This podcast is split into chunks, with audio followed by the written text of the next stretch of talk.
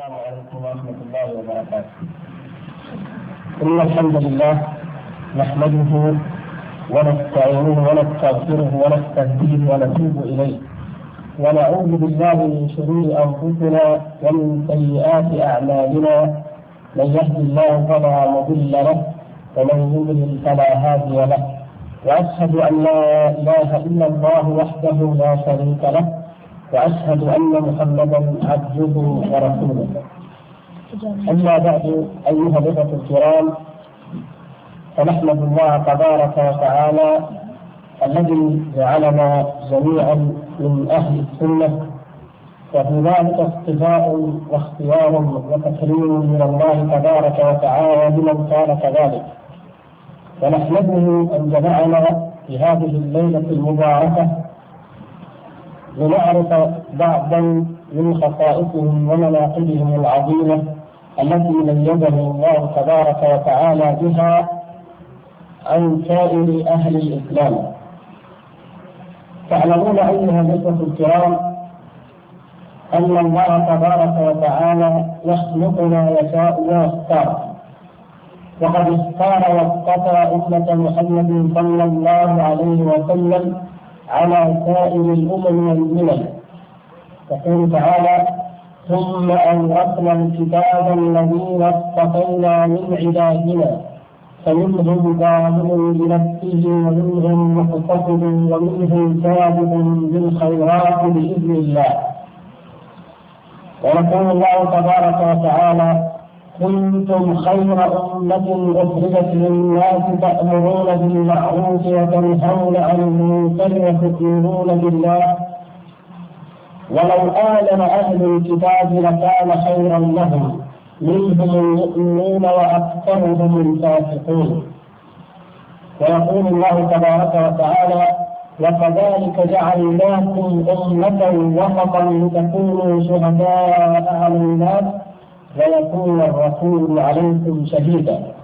فهذه الأمة أوجدت الكتاب واصطفيت وأخرجت كانت خير أمة أخرجت للناس وهي شهيدة على الناس يوم القيامة حين يشهد عليها رسولها محمد صلى الله عليه وسلم. والله تبارك وتعالى اختص واختار من هذه الأمة المصطفاة المختارة طائفة بعينها هي في هذه الأمة كأمة الإسلام بين أهل الأديان وسائر الملل. وهذه الفئة وهذه الطائفة هي ما يسميه أهل السنة والجماعة. ولهذه التسمية ولهذه التسمية نبدو بها ففيها وبها يتميز المنهج والخاصية العظمى لأهل السنة والجماعة. فكما أن سائر الأديان والملل التي نسخت بشريعة الإسلام وبدين محمد صلى الله عليه وسلم الخاتم كما أنها كذلك فإن بقية الفرق والطوائف المنتسبة إلى القبلة أيضا هي في منزلة تلك الملل بالنسبة لهذه الأمة أي أن هذه بالنسبة لهذه الطائفة أي أن تلك الفرق والطوائف هي مقبولة بالنسبة لأهل السنة والجماعة. ثم يتفاوت مقدار ذلك عن فضل أو الإفضال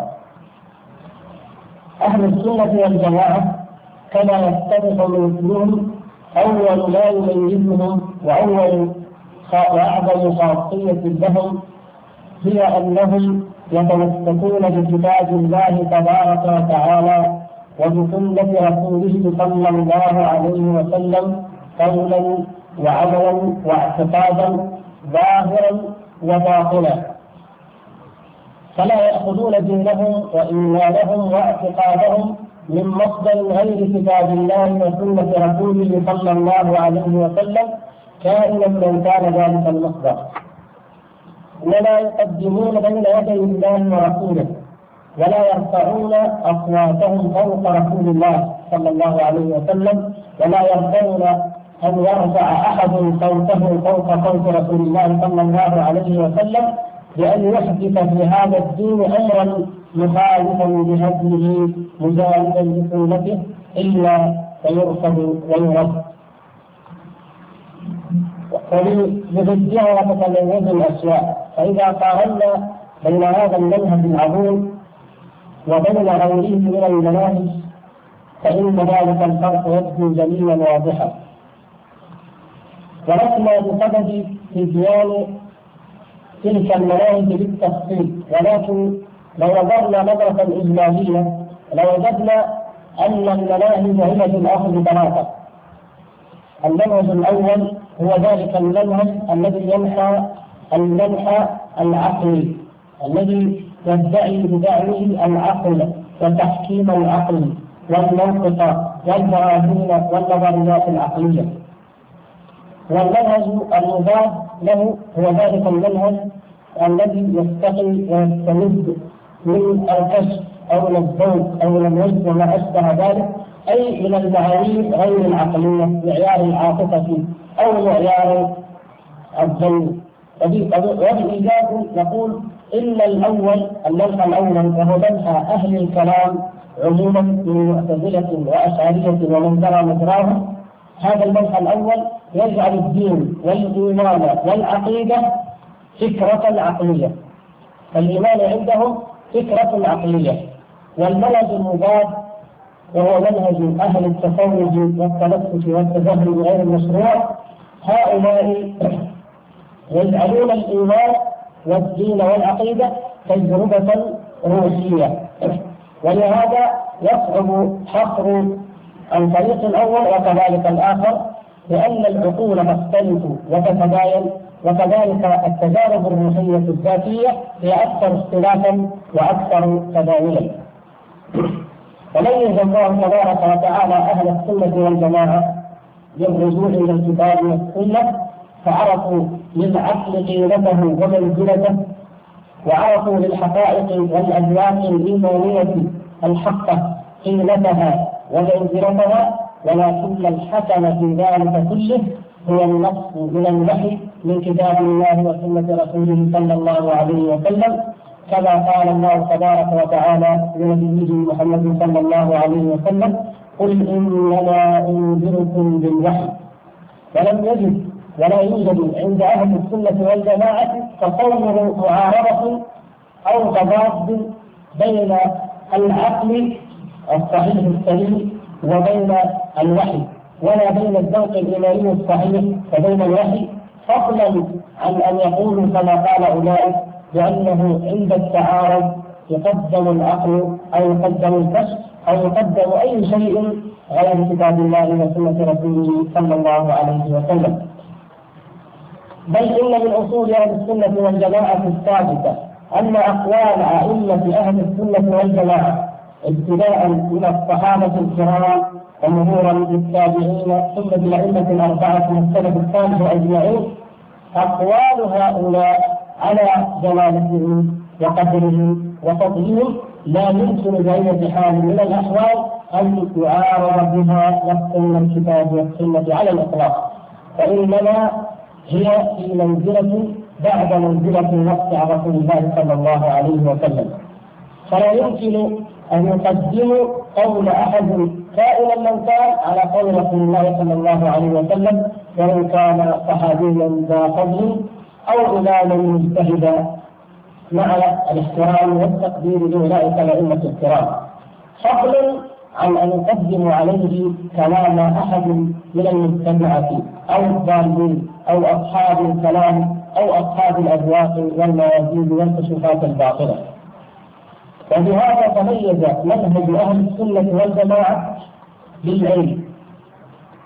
فهذا ينقلنا إلى الميزة الأخرى فمنهجهم قائم على العلم. فهم في كل أمر وفي كل حكم يطلبون الدليل من الكتاب والسنة.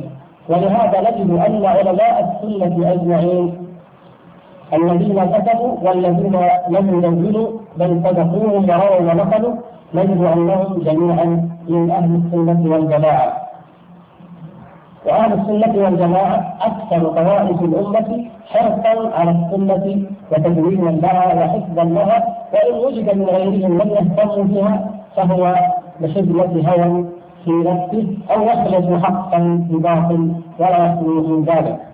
أما أهل السنة والجماعة فإنهم يهتمون بكتاب الله عز وجل حفظا وتلاوة ويهتمون بسنة النبي صلى الله عليه وسلم حفظا وفهما وكذلك أيضا تصحيحا وتضعيفا فالحديث الضعيف فضلا عن الموضوع لا يعتد به ولا يعمل به فضلا عن الكشوفات أو الآراء أو الخيالات أو المنامات التي يعتمد عليها غيرهم.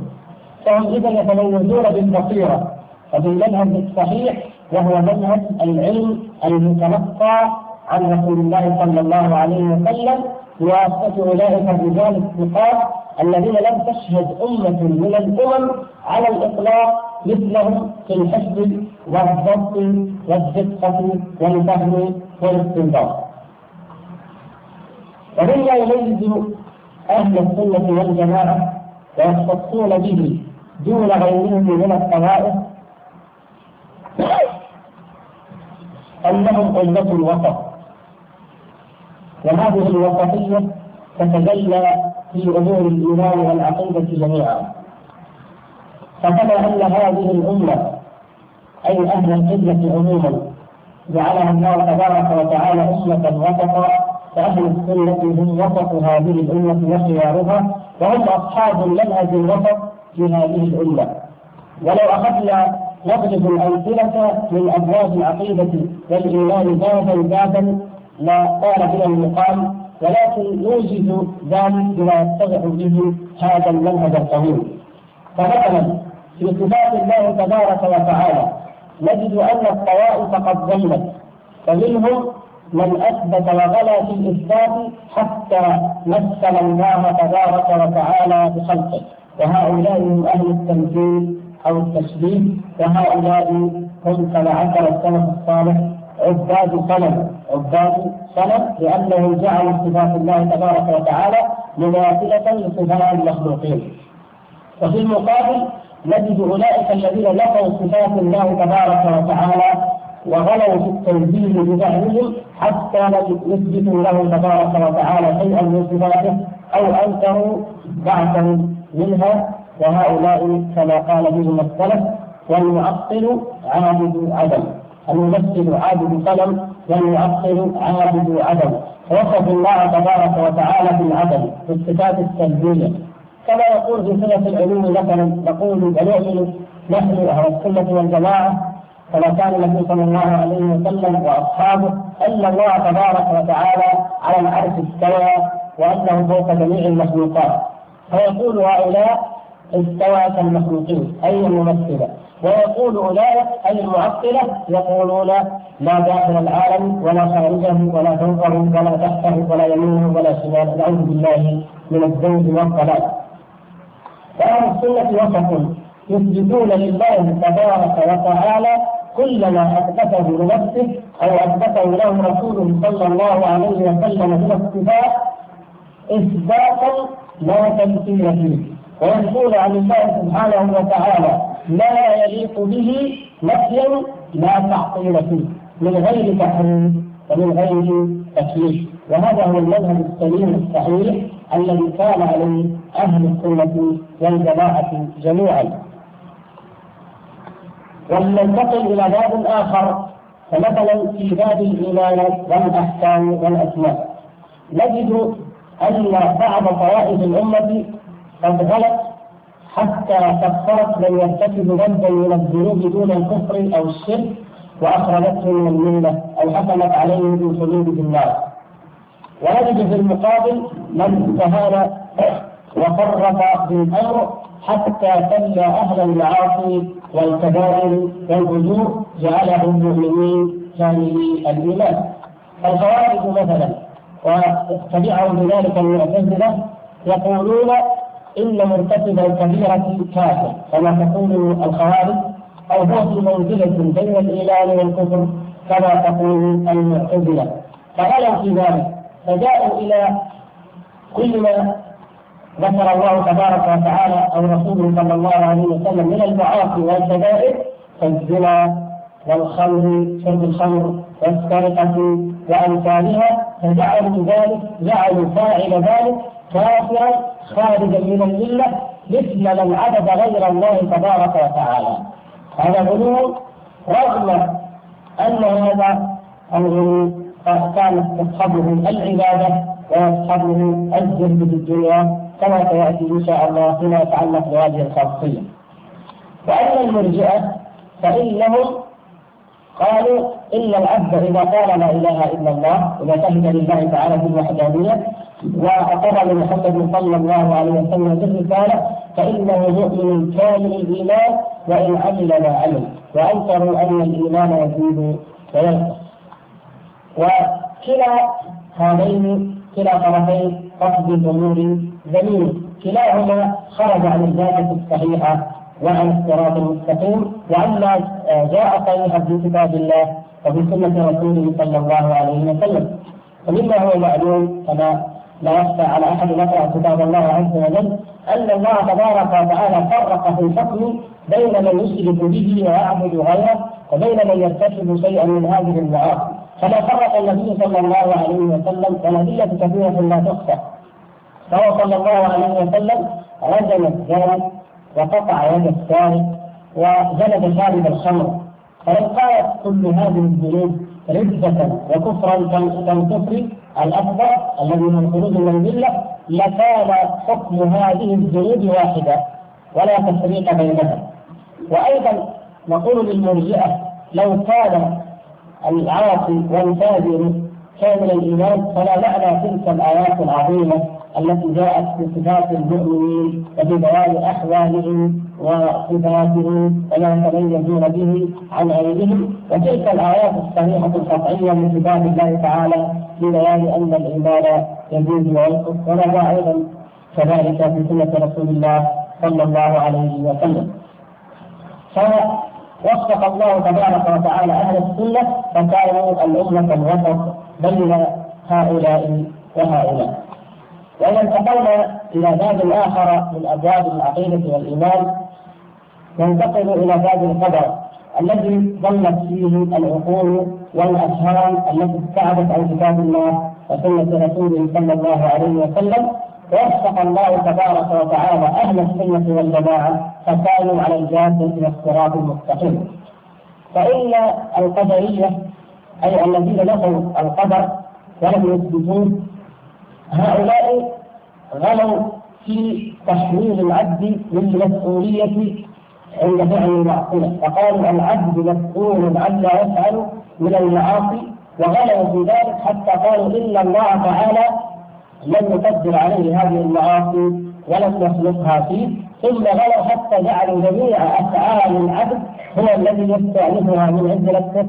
والله تبارك وتعالى لم يكتبها ولم يقدرها عليه. وغلب بعضهم فقال لا يعلم بها إلا بعد وقوعها. تعالى الله عن ذلك علوا كبيرا. كل ذلك غلو وجموح وجموح عن الصراط القويم. فقابلتهم الجبريه فقالوا لا لا حيله للعبد ولا إرادة له ولا اختيار وغلوا في إثبات القدر بزعمهم حتى آل بهم الأمر إلى أن جعلوا أفعال الإنسان جعلوا الإنسان في مهبه لا إرادة له ولا اختيار فكل الأمور بالقدر وكل شيء قدره الله. حتى إذا فعلوا المعاصي ينتهكوا حرمات الله قالوا هذا بقدر الله وليس لنا في ذلك أي ذنب. فهؤلاء وهؤلاء في ضلال مبين. وفق الله تبارك وتعالى أهل السنة والجماعة. فنجوا وتمسكوا بصريح القرآن والسنة. فأثبتوا أن الله سبحانه وتعالى هو الخالق لأفعال العباد كما هو الخالق لكل شيء الله خالق كل شيء والله خلقكم وما تعلمون. وفي نفس الوقت أثبتوا أن العبد هو الفاعل فالعبد هو الذي يفعل أفعاله كما هو في كتاب الله سبحانه وتعالى فمن يعمل مثقال ذرة خيرا يره ومن يعمل مثقال ذرة شرا يره فالعبد هو الفاعل والله تعالى هو الخالق. وفعل العبد يفعل بناء وبمقتضى مشيئة وإرادة خلقها الله تعالى فيه وأعطاه إياها. ولكن كما قال ولا تشاءون إلا أن يشاء الله. فالمشيئة التي تنفذ وتتحقق ولا يردها شيء هي مشيئة الله تبارك وتعالى.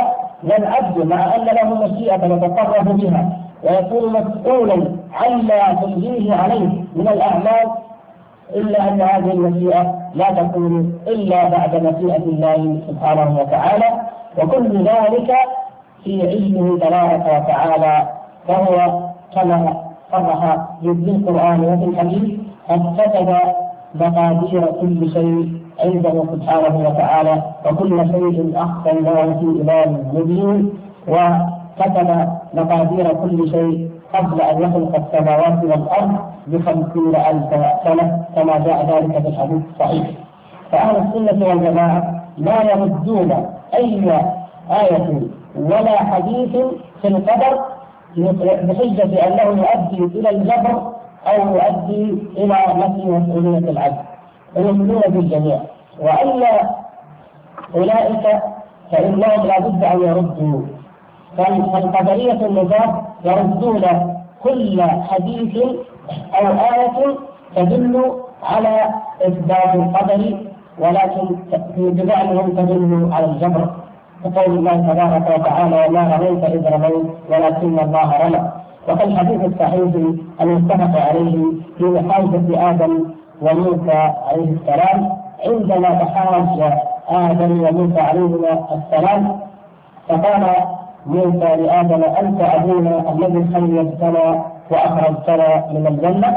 فقال آدم عليه السلام أنت موسى الذي استغاث الله تعالى برسالته وبكلامه أفتنوني على أمر قد كتبه الله عليه قبل أن يخلقني بأربعين عاما قال فحج آدم موسى يقول صلى الله عليه وسلم فحج آدم موسى فحج آدم موسى فحج آدم موسى وكذلك حديث عبد الله بن مسعود رضي الله تعالى عنه وهو المسمى حديث الصادق المكتوب الذي يقول في أوله حدثني رسول الله صلى الله عليه وسلم وهو الصادق المصدوق إن أحدكم ليجمع خلقه في بطن أمه أربعين يوما نصفه ثم يكون علقة مثل ذلك ثم يكون مضغطا مثل ذلك ثم يرسل الله تعالى الملك فيؤمر بنفس الروح ويؤمر بكتب أربع كلمات رزقه وعدمه وعمله وتحويل أو سعيد هو الله الذي لا إله غيره إن أحدكم لا يعمل بعمل أهل الجنة حتى لا يكون بينه حتى لا يكون بينه وبينها إلا ذراع.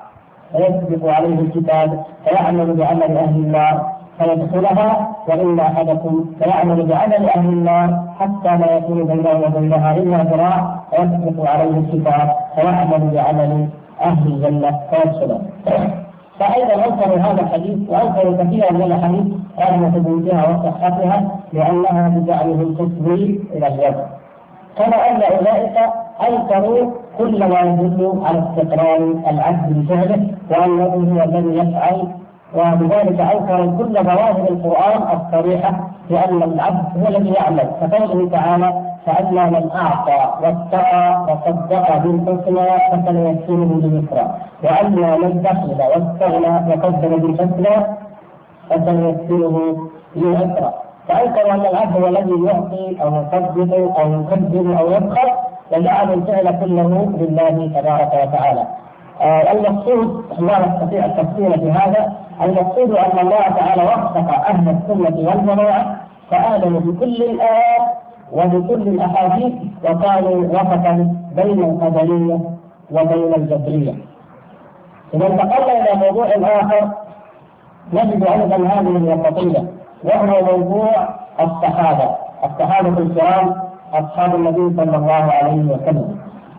فالرافضة لعنهم الله يلعنون أصحاب النبي صلى الله عليه وسلم. بل يكفرونهم إلا نفرا يسيرا معدودين يقولون إنهم علي واصحابه الذين والوه والخوارج بالمقابل يكفرون علي بن أبي طالب وعثمان رضي الله تعالى عنهما ويكفرون من والاهما. فوفق الله تبارك وتعالى أهل السنة والجماعة أهل الدليل والاتباع والأثر.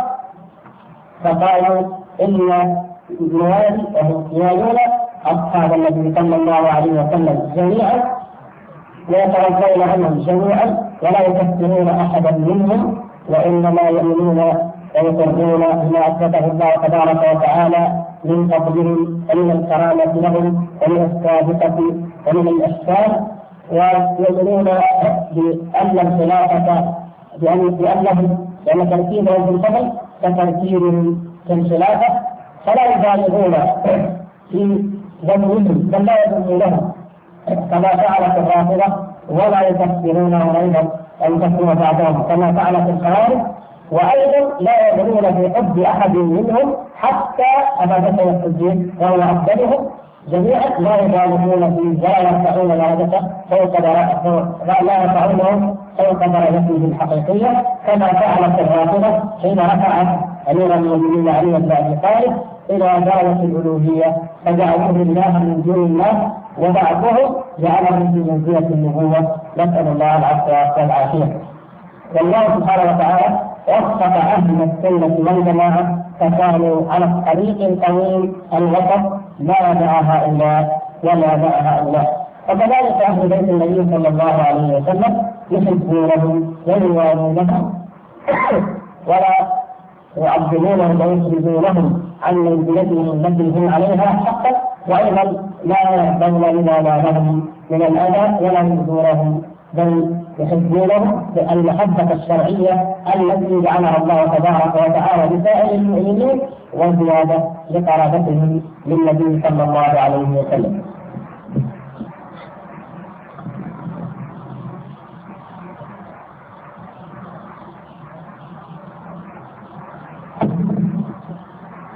ومن خصائص أهل السنة والجماعة التي لا يشاركهم فيها غيرهم أنهم لا يعودون بالنجاة بالنجاة من عذاب الله تبارك وتعالى يوم القيامة.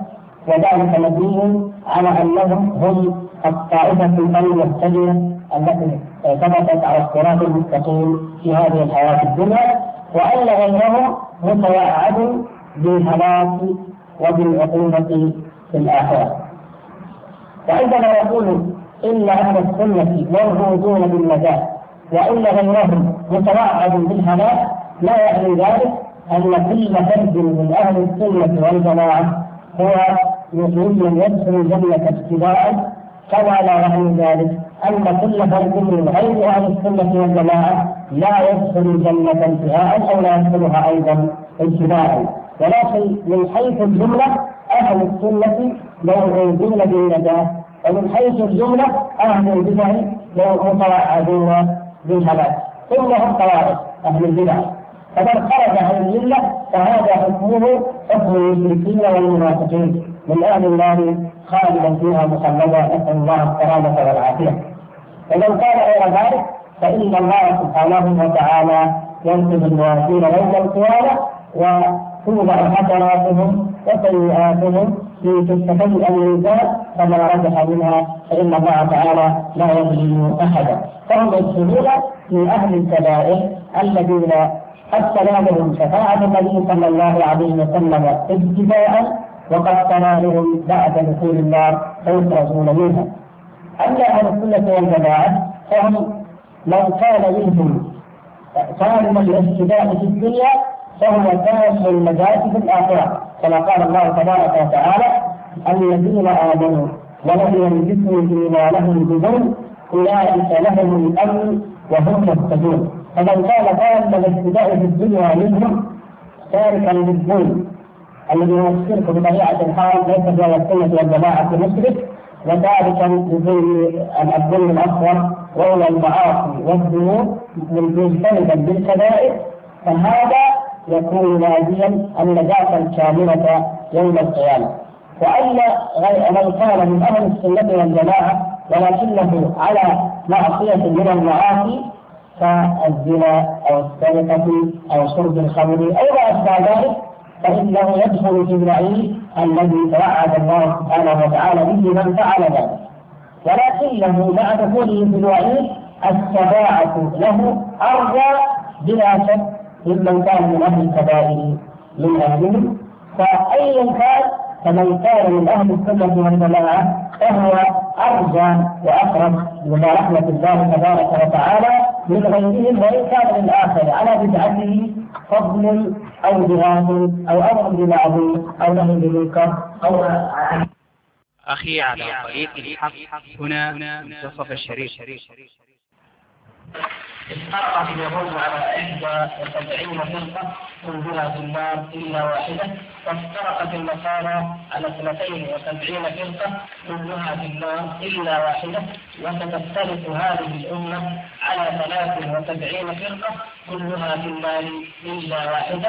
قيل هي يا رسول الله قال الجماعة وفي رواية من كان على ما أنا عليه اليوم أو ما أنا عليه وأصحابي هذا الوعيد لأهل الفرق الذين فرقوا دينهم وكانوا شيعا الذين خالفوا وصية الله سبحانه وتعالى. العاشرة وأن هذا صراطي مستقيما فاتبعوه ولا تتبعوا السبل فتفرق بكم عن سبيله. ذلك وصاكم به لعلكم تتقون. هؤلاء الذين خالفوا هذه الأوامر وأمثالها الوعيد هذا يشملهم فهم من الثنتين والسبعين الذين متوعدون بالنار كلها في النار. إلا واحدة. هذه الواحدة هي الجماعة هي أهل السنة والجماعة هي من كان على مثل ما كان عليه النبي صلى الله عليه وسلم وأصحابه.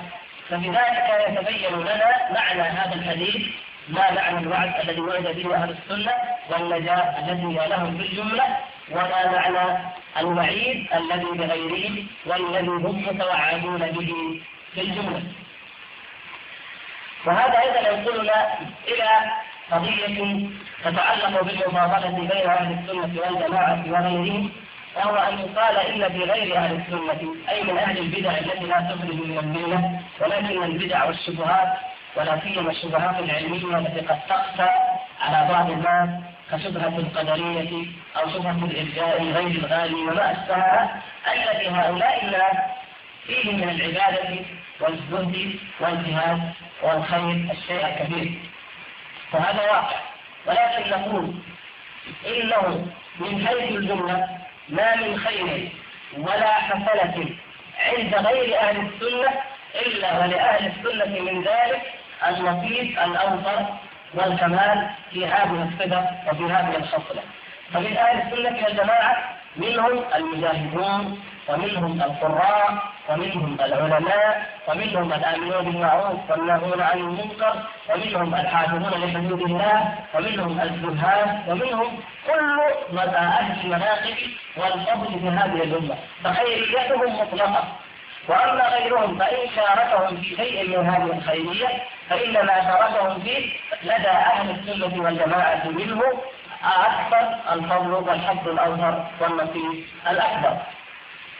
وما كان أيضا من سيئة عند بعض أفراد أهل السنة والجماعة أو معاصي توجد عند من ينتسب إلى السنة والجماعة فإنه يوجد في أهل البدعة مثلها وأكبر منه. ولهذا نجد أن أهل السنة والجماعة وسط أيضا حتى في أسلوب حياتهم العملية فمن أهل السنة والجماعة من كان يلي القضاء ومن كان يلي بعض المناصب ومن كان أيضا ذا مال وسعة وفضل وفي أصحاب النبي صلى الله عليه وسلم الأسوة الكاملة. فقد كان فيهم أهل الثراء وأهل اليسار والغنى. كما كان في أصحاب النبي صلى الله عليه وسلم أيضا أهل الفاقة والفقر وأهل الصبر والزهد. وكان في أصحاب النبي صلى الله عليه وسلم أهل العبادة والذكر كما كان فيهم أهل الجهاد والأمر بالمعروف والنهي عن المنكر أي من تميز بهذه الصفة دون غيرها من الصفات الأخرى. ومن بعدهم حصل لديهم الاضطراب في ذلك فإن هناك فئة مالت إلى الدنيا وركنت إليها ولم تتحرج في قبول أي ولاية ولم تتحرك بقبول أي منصب ولا في التوسع في الدنيا والأخذ منها وقالوا هذه خيرات وطيبات أحلها الله. فتوسعوا في ذلك توسعا أخرجهم عما كان عليه السلف من التقلل من الدنيا والرغبه في الآخرة. وصدق التوجه التوجه إلى الله سبحانه وتعالى. ومنهم ومنهم طائفة مالت إلى العكس فأخذوا بالزهد والتنسك وترك متاع الحياة الدنيا حتى أنهم حرموا الطيبات أو على الأقل نظروا بهذا يأخذ شيئا من الطيبات بأنه فاهم عن الصواب وعن جاده الحق. فهذا الأمر وإن كان هو أمرا واقعيا عمليا أي بالتطبيق العملي إلا أنه يوصلنا ويدلنا توسط أهل السنة والجماعة فيه على خاصية عظمى يتميز بها أهل السنة والجماعة. وهي أنهم يدخلون في الإسلام كله ويجمعون الدين كله وأما غيرهم فإنه فإن حاله كحال النصارى الذين قال الله تبارك وتعالى فيهم فنسوا حظا مما ذكروا به. فهؤلاء نسوا حظا مما ذكروا به فكان فأغرينا بينهم العداوة والبغضاء فوقع بينهم التنازع. فالصحابة الكرام ومن سار على منهج من أهل السنة والجماعة لم يكن أهل اليسار والغنى يفاضلون ولا ينازعون أهل الفقر والفاقة ولا العكس. ولم يكن الصحابة الكرام رضوان الله تعالى عليهم أهل الرجاء منهم وكلهم راجل وخائف يلمسون أو يخاطبون أهل الذين غلبوا ذلك الخوف وكلهم أيضا خائف وراجل بل جمعوا أطراف الدين كله بجميع جوانبه. فكانوا كما قال الله تبارك وتعالى يا أيها الذين آمنوا ادخلوا بالسلم كافة. دخلوا في الدين كله. آمنوا بايات وأحاديث الوعيد وآمنوا بايات وأحاديث الوعد آمنوا بآيات بالآيات والأحاديث التي تثبت صفات الله سبحانه وتعالى وآمنوا بالآيات والأحاديث التي تثبت وتنفي مشابهة الله سبحانه وتعالى وما ثبته لخلقه وتثبت أنه سبحانه وتعالى ليس كمثله شيء وهو السميع البصير. آمنوا بالآيات التي تدل على أن صاحب الكبيرة متوعد وأنه معرض للخطر وفي نفس الوقت آمنوا بالآيات التي تدل على أن المؤمنين المتقين المحسنين الأبرار في درجة عليا وفي منزلة عظمى. ألم يوجد بينهم ولله الحمد تعارض بين هذا وبين هذا؟ ولهذا كانت نتيجتهم في الحياة العملية ما قلنا من أنهم لم يروا تعارضا بين أن يتوسع بعضهم في الدنيا المباحة. توسعا لا يخرجه عن أجل السلف الصالح.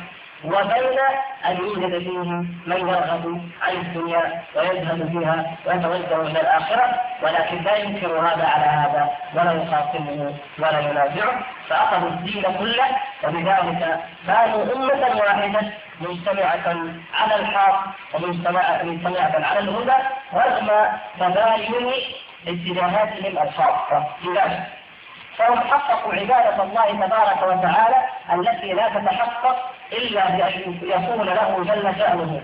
كمال الحب وكمال الخضوع وأن يخاف وأن يرجى. لابد أن تجتمع الخوف والرجاء والحب والخضوع فهذه هي العبودية الحقة. كما قال تعالى إنهم كانوا يسارعون في الخيرات ويدعوننا رغبا ورهبا وكانوا لنا خاشعين وكما روى أنس بن مالك رضي الله تعالى عنه يقول كان أكثر دعاء النبي صلى الله عليه وسلم ربنا آتنا في الدنيا حسنة وفي الآخرة حسنة وقنا عذاب النار. فهذا كان شأنهم. أما غيرهم فإنهم أخذوا جزءا من الدين وتركوا الباقي فالذين أخذوا ذلك الحب وقالوا نعبد الله تعالى بالحب. قال فيهم السلف الصالح من عبد الله تعالى بالحب وحده فهو زنديق لأن الأمر وصل بهم دعوى المحبة أو قالوا إلا المحب إلا المحب لا يؤاخذ المحب. فلهذا فعلوا ما شاءوا ونسوا جانب الخوف وجانب الرجاء وجانب الخضوع. والذين عبدوا الله تبارك وتعالى بجانب واحد أخذوه وهو الخوف وتركوا الرجاء وأهملوه كما فعل في الخوارج هؤلاء الحرورية الخوارج.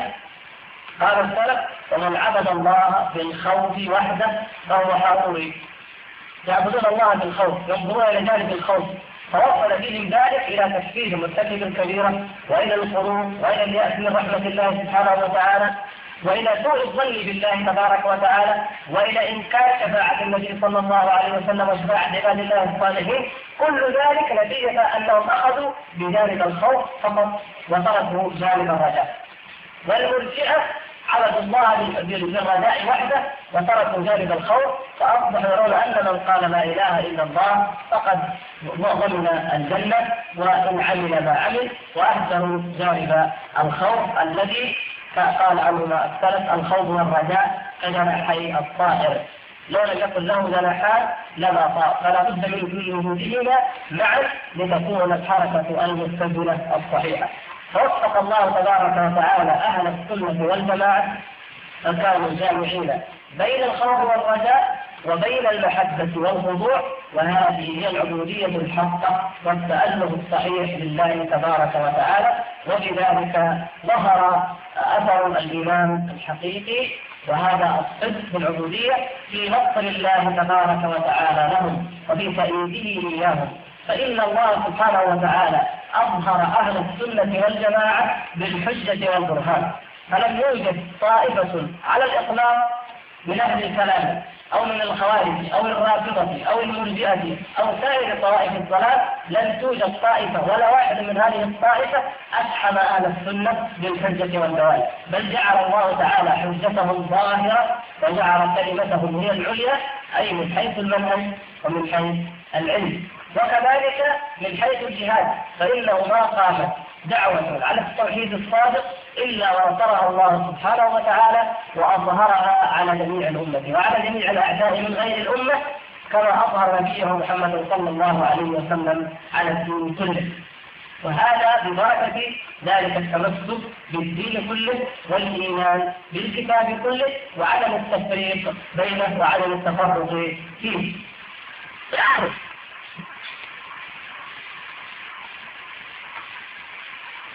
وفي ذلك تصديق لقول النبي صلى الله عليه وسلم لا تزال طائفة من هذه الأمة ظاهرين على الحق لا يضرهم من خالفهم أو من خذلهم حتى يأتي أمر الله.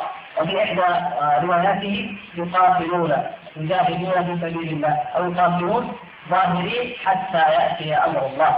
فمن خصائص أهل السنة والجماعة هذا الظهور وهذه الغلبة امتن الله تبارك وتعالى عليهم بأنهم باقون متصلون غير منقطعين إلى أن يأتي أمر الله وهو الريح الطيبة التي تقبض أرواح المؤمنين وبين قيام الساعة فلا يبقى إلا فرار الخلق وعليهم تقوم الساعة. عافانا الله وإياكم من أعمالهم ومن يدركنا ذلك الزمان.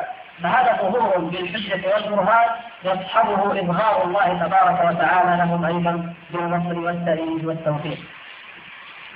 ومن أعظم ما يميز أهل السنة والجماعة من أهم خصائصهم وأجلاها أنهم منتسبون إلى الرسول صلى الله عليه وسلم. فلو سألت أي طائفة من الطوائف إلى من تنتمون ومن أول من أظهر أو من أنشأ عقيدتكم لأخبروك عن رجل ما إلا أهل السنة والجماعة فإنهم يقولون هذا ما كان عليه النبي صلى الله عليه وسلم وأصحابه. لو نظرنا إلى الخوارج نجد أنه رجل ما وأنه الحدث في زمن علي بن أبي طالب رضي الله تعالى عنه حين التحكيم حدث الخوارج. والمرجئة حدثوا بعد ذلك. ولم يكن في الصحابة رضوان الله تعالى عليهم خارجي ولا مرجئ. فضلا عن أن يكون فيهم رافضي والرافضة اخبث من الخوارج ومن المرجئه فالرافضة أيضا أول من انشا واسس مذهبهم هو رجل زنديق هو عبد الله بن سبأ اليهودي. ثم هم يزعمون أنه منهج أو مذهب جعفر الصادق على سبيل المثال. المعتزلة لو سئلوا لقالوا إن عمرو بن عبيد وواصل بن عطاء هو الذي اسس المذهب. والتاريخ شاهدوا بذلك أي التاريخ المحايد من أهل السنة ومن غيرهم. وهكذا لو نظرنا إلى أيضا أهل الكلام نجد أن أصولهم ترجع إلى أصول أهل الاعتزال هؤلاء وإلى غيرهم. الصوفية يقولون الجنيد سيد الطائفة وإن تعمقوا قليلا قالوا يبتدئ من الحسن البصري مثلا. وهذا دعوة منه الأشعرية يقولون نحن ننتمي إلى أبي الحسن الأشعري في المرحلة طبعا قبل أن يتوب وهكذا كل طائفة تنتسب إلى رجل ما ظهر في وقت ما من الأوقات. ولكن أهل السنة والجماعة لا ينتسبون إلا إلى رسول الله صلى الله عليه وسلم. ولهذا يقال لهم أهل السنة وهي سنة النبي صلى الله عليه وسلم. ولا يقال إلا أول من أوجد مذهبه أو أنشأه أو أسسه فلان بل ليس في مذهبهم أي شيء مما أسس وإنما هو مذهب اتباع لا ابتداع فلا يوجد أصل من أصول أهل الدين في مذهب أهل السنة والجماعة إلا وهو مأخوذ من كتاب الله ومن سنة رسول الله صلى الله عليه وسلم. وإن وجد غير ذلك وسمي أصلا فهذا عند أهل البدعة أما عند أهل السنة فهو بدعة محدثة ولا يعتبر من الدين أبدا ما دام أنه قد حدث بعد النبي صلى الله عليه وسلم وبعد أصحابه.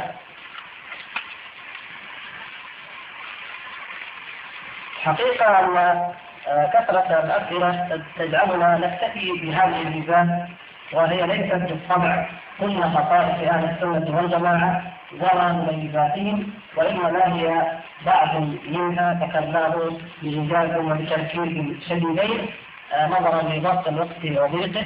والعبرة العظمى التي تهمنا جميعا نحن المسلمين هي أن نؤمن بكتاب الله وسنة رسوله صلى الله عليه وسلم على منهج السلف الصالح أهل السنة والجماعة ونتمسك بذلك قولا وعملا ونعض عليه بالنواجذ ونعلم أنه لا نجاة للمسلمين ولا خير ولا فلاح في الدنيا ولا في الآخرة إلا بأن يكونوا على هذا المنهج السليم القويم ويتمسكوا به ويطبقوه قولا وعملا واعتقادا وجهادا ودعوة تماما كما فعل النبي صلى الله عليه وسلم وأصحابه والسلف الصالح الكرام الذين ثبتوا عند المحنه والذين جددوا الدين ومن ابرزهم الأئمة الأعلام الإمام أحمد رحمه الله تعالى وشيخ الإسلام ابن تيمية العصور الوسطى ثم شيخ الإسلام الامام المجدد محمد بن عبد الوهاب رحمه الله في العصر الأخير؟ وكل من صار على نهجه وهم كثير ولله الحمد. فهؤلاء معقود لهم لواء النصر إلى يوم القيامة كما فسر بذلك النبي صلى الله عليه وسلم وهم أيضا موعودون بالنجاة في يوم القيامة عند الله تبارك وتعالى كما أخبر بذلك الصادق المصدوق نسأل الله سبحانه وتعالى أن يجعلنا وإياكم منهم إنه سميع مجيب بالبدء في الإجابة عن الأسئلة.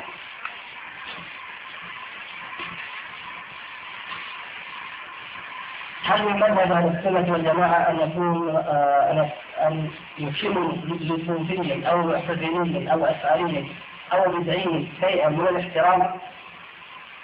ان يحترم احدا من أهل البدع؟ روى اللالكائي وغيره باسانيد صحيحة عن أيوب وعن غيره من السلف من التابعين أنه قال من وقر صاحب بدعة فقد أعان على هدم الإسلام. من وقر صاحب بدعة فقد أعان على هدم الإسلام. لأن توقير أهل البدع هو رفع لشان البدعه وهدم لسنة النبي صلى الله عليه وسلم وتقديم بين يدي الله ورسوله ورفع للصوت بصوت أحد من الناس فوق صوت رسول الله صلى الله عليه وسلم وهذا لا يكون ابدا. يقول هل بعض من تدخل في بعض البدع مع أنهم لهم يدقون في نصر السنة والدفاع عنها هل يسمون أهل السنة أم لا؟ مثل الإمام النووي وابن حجر العسقلاني وامثالهما أمثالهما نقول يا أخي اولا نحن آه هذان السؤالان متقاربان في الظاهر نحن مع أننا لا نوقر صاحب بدعة ولا نقدره منهج السلف الصالح. كذلك لكن أهل السنة والجماعة لا يظلمون أحدا لا مبتدعا ولا غير مبتدع. فلو وجد لأهل البدع كما أشرنا صاحب جهاد أو أمر بالمعروف أو نهي عن المنكر وكانت بدعته إلى جانب ذلك مساوية أو أقل أو حتى لو أكثر فإن ذلك ما فيه لا ينكر. السلف يقولون عن عمرو بن عبيد أنه كان زاهدا. لم يقولوا عنه آه، أنه كان مقربا اثبتوا له هذه الصفة. مثلا اثبتوا حتى لمعبد معبد الجهري انه كان من العباد رغم انه ابتدع القول بالقدر. لا يظلمون احدا. فالخوارج مثلا يقولون إنهم أصدق الناس الأولون منهم بالذات. لا يكذبون لم يظلموهم. وعندما قالوا إن الرافضة أكذب الناس فلم يظلموهم. وهكذا. نحن منهج لا يقوم لا يظلم. لأنه من الوصايا العشر التي أوصى بها الله تبارك وتعالى وإذا قلتم فاعدلوا ولو كان ذا قربى. ويقول الله تعالى يا أيها الذين آمنوا كونوا قوامين لله شهداء بالقسط. ويقول في الآية الأخرى يا أيها الذين آمنوا كونوا قوامين بالقسط شهداء لله. فهذه الشهادة لله عز وجل. والقوامة بالقسط أولى الناس بها ومن عدل هم أهل السنة والجماعة. لكن هل الإمام النووي وابن حجر من أهل البدع حتى نقول لماذا نحكم عليهم؟ الواقع أننا قد أشرنا إلى شيء من ذلك حين قلنا إنه يوجد في أهل السنة والجماعة من له ذنوب ومن له أخطاء فالإمام النووي والإمام ابن حجر رحمهما الله تبارك وتعالى هما من أهل السنة ولكن لهم أخطاء ومن الذي قال إن إن الرجل إذا كان سنيا فإنه معصوم لا يقع في خطأ والأخطاء في الاعتقادات أو في الأحكام أو في الأعمال. لا يقول بذلك أحد من أهل السنة والجماعة. ولكن نقول قد يكون رجل من أهل السنة والجماعة ويوافق بعض المبتدعة في أمر من الأمور دون أن يعلم. أو يعلم ولكن يظن أن ذلك هو الحق وأن ذلك لا ينادي كونه من أهل السنة والجماعة. فمن لم يضاد السنة ويحادثها بل كان متبعا لها ومحكما لها ومؤمنا بها ويسعى ذلك بذلك ولكنه أخطأ فإن الله سبحانه وتعالى يغفر له له ذلك أن يغفر له خطأه وتأويله واجتهاده. ولكن لا يقر ذلك الخطأ علميا نحن وإنما نستمد له العذر. فالإمام النووي وابن حجر هما من أكبر الأعلام المشهورين الذين خدموا سنة النبي صلى الله عليه وسلم. وما كان منهما من أخطاء فنرجو أن يغفرها الله تبارك وتعالى لهما فهي كالقطرة في بحر ذلك العلم والخدمة بسنة النبي صلى الله عليه وسلم. وليسوا من أهل البدع بل ورد عنهم الذم لأهل البدع في كتبهم هذه المشهورة المتداولة. فإذا أردنا الإنصاف والحق نقرأ كتبهم. وأمثالهم نقرأ الكتب ونعلق على ما فيها من أخطاء كما فعل سماحة الشيخ علامة العصر. الشيخ عبد العزيز بن باز حفظه الله تعالى مثلا. هذا المنهج السليم. فتح الباري علق عليه. وهذا ينبغي أن يكمل وأن تكمل كذلك بقية الكتب، كتب عظيمة لا يستغنى عنها، فما فيها من خطأ يعلق عليه ويبين، فلا اجحاد ولا غلو ولا أيضا لا إفراط ولا تفريط. ما كان يتألف بعض المتكلمين في آخر حياتهم حتى أن بعضهم تمنى إيمانا كإيمان العجائب سببها أن من لم يكن على هدي الله تبارك وتعالى وعلى سنة رسوله صلى الله عليه وسلم لا بد أن يحار وأن يتحير وأن يضطرب وأن يتخبط ولهذا فإن من كان لديه فطرة سليمة فإنه يعود بآخر عمره. كما عاد ابو أبو محمد الجويني وكما عاد أبو المعالي الجويني وكما عاد أبو حامد الغزالي وكما عاد الفخر الغازي وامثالهم ممن رجع إلى الدين الصحيح وإلى العقيدة السليمة وبين وفاته بزمن قد يطول أو يكثر وإنما تمنوا دين العجائز لأنه الدين المتلقى بالفطرة والبساطه فدين العجائز بالنسبة لما كانوا عليه من علم الكلام نعمة ورحمة. لكن أهل السنة والجماعة لا يتمنون دين العجائب وإنما يتمنون دين وإيمان الراسخين في العلم. أن دين العجائب عند أهل السنة والجماعة أدنى مراتب الدين مجرد التفسير أو مجرد علم لكن ليس هنالك حقائق تفصيلية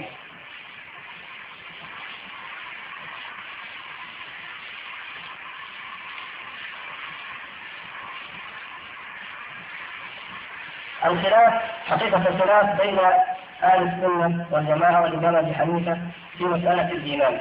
لا نستطيع إلا أن نوجد أن الأذان ما بقي عليه إلا دقائق. أولا آه، ورد عن الإمام أبي حنيفة رحمه الله أنه رجع عن قوله بالإيمان وذكر ذلك ابن عبد البر في التمهيد. ثانيا الإمام أبو حنيفة رحمه الله ومن معه من تبعه في مسألة الإيمان. هؤلاء الخلاف بينهم على التحقيق وبين السلف لفظي من وحقيقي من فأما كونه حقيقيا فهو أنهم يسمون صاحب الكبيره مؤمنا ويطلقون عليه كمال الإيمان. وغير ذلك وينكرون زيادة الإيمان ونقصانه وأما كون الخلاف لفظيا فانهم يتفقون مع أهل السنة في الحكم من المآل. فيقولون متفق كبيرة تحت المشيئه وتارك الأعمال الواجبة هو معرض للعقوبة ومؤاخذ وهو تحت المشيئة. إذا في الأسماء والأحكام في الدنيا الخلاف حقيقي. في المآل والأحكام في الآخرة الخلاف لفظي أو طولي ما الذي دعا ادى بالرافضه إلى تكفير الصحابة؟ رضوان الله تعالى عليهم الذي ادى بهم إلى ذلك أن الزندقة كانوا زندقة ونفاق.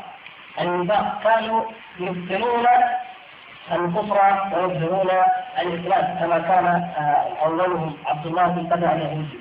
فهؤلاء كانوا حاقدين على الإسلام. الذي هدم مملكة الفرس وقضى عليها.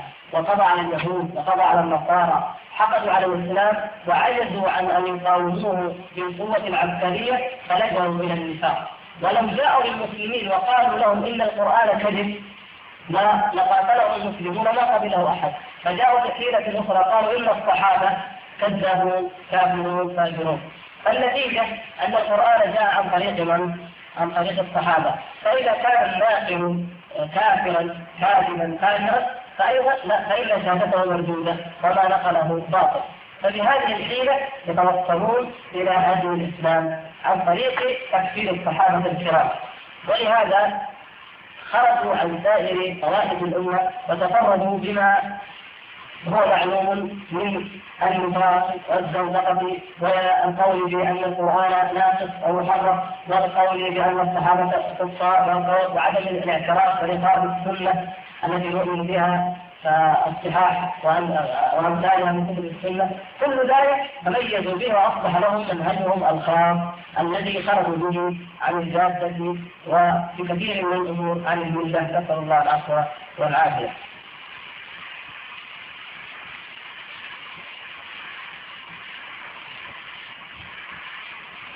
يقول لك تكلمتم عن الجماعة والسنة والجماعة وأثرتم غير البدع من خوارج ومرجئة فهل لكم أن تلقوا محاضرة مصر خاصة بجماعة المسلمين خصائص في ذاتها؟ خاصة وكثير مما يظن أنه لا يوجد مرجئة ولا خوارج في هذا العصر. مع بيان أثر ذلك في واقع المسلمين. إذا قدر الله بأس إنما الغرض من السؤال هو التنبيه على ما أشار إليه الأخ من القول بأنه لا يوجد في هذا الزمان خوارج ولا مرجئة وإن لم نقتصر على ذكر الخوارج والمرجئة أولا. ولكن يوجد في هذا الزمان الذين حكموا العقول وحكموا الأهواء.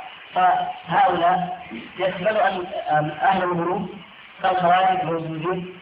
موجودون أيضا من يقومون بالإرجاء بكثرة على المستوى العلمي وعلى المستوى العملي من دون قصد أو فقه لحقيقة الإرجاء يوجد أيضا الذين يعارضون الدين بالكتبات والمنامات والخيالات وهؤلاء كثرة والإلحاد الجديد والعصرية الحديثة التي جاءت في هذا الزمن والماديات والمذاهب الوضعية المخالفة لكتاب الله وسنة رسوله هي تدخل تحت هذا أو هذا.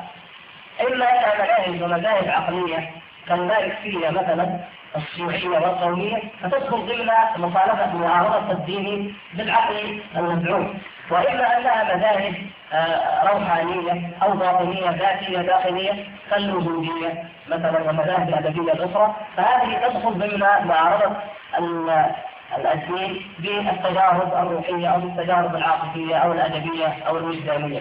فمهما تجددت الضلالات فإنها لا تخرج عن أحد هذه المذاهب لكن كان قصدنا وغرضنا بيان تميز أهل السنة عن غيرهم ممن ينتسبون إلى الإسلام وإلى الإسلام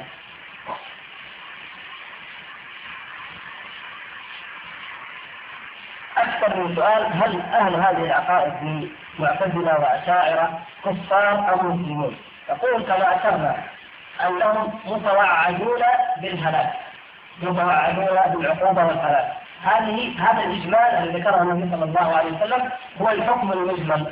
وأما عند التفصيل؟ فمنهم من هلاكه هلاك كلي كغلاة الشيعة مثلا وكغلاة المعتزلة والخوارج فهؤلاء آه، خرجوا من الملة نسأل الله العفو والعافية.